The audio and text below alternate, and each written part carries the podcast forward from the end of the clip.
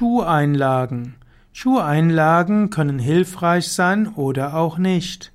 Schuheinlagen gibt es in den meisten Schuhen, da gibt es das sogenannte Fußbett und es gibt die sogenannten orthopädische Einlagen, die man nutzt, um zum Beispiel ungleich lange Beine auszugleichen, einen Beckenschiefstand oder auch um überhaupt angenehmer gehen zu können. Es gibt so verschiedene Schuheinlagen, die man nutzen kann. Wenn du beim Gehen Schwierigkeiten hast mit Knien, Hüften oder Füße, dann wäre es hilfreich, mal verschiedene Schuheinlagen auszuprobieren. Allerdings gibt es auch Menschen, die am gesündesten barfuß laufen. So gibt es auch die sogenannten Barfußschuhe. Und es rentiert sich ein bisschen zu überlegen, was für deinen Fuß am besten ist.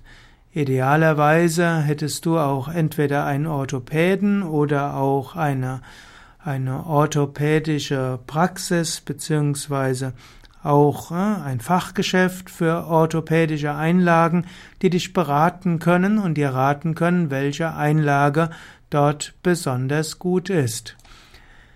Es gibt auch mit, man könnte sagen, Kräutereinlagen. Man kann zum Beispiel Kräuterpulver oder auch Kräuterblätter in die Schuhe oder Strümpfe eingeben. Es gibt zum Beispiel Weinraute oder Pfefferminz oder Majoranblätter, die man bei Schnupfen in die Schuhe oder Strümpfe hineingeben kann. Es gibt auch äh, sogenannte Boxhornklee, hm, den man auch verwenden kann, oder es gibt auch Schöllkraut, was man verwenden kann bei Appetitlosigkeit. Und so kann man auch die Wirkstoffe von Pflanzenheilmitteln über Schuheinlagen in die also wirken lassen.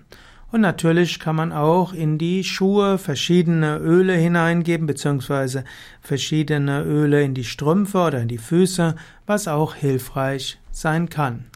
Also wenn du Probleme hast mit Füße, Knie, Hüften, rentiert es sich mal bei einem guten beim Menschen, der sich auskennt mit Einlagen, Empfehlungen zu bekommen, welche Schuheinlagen du mal ausprobieren kannst.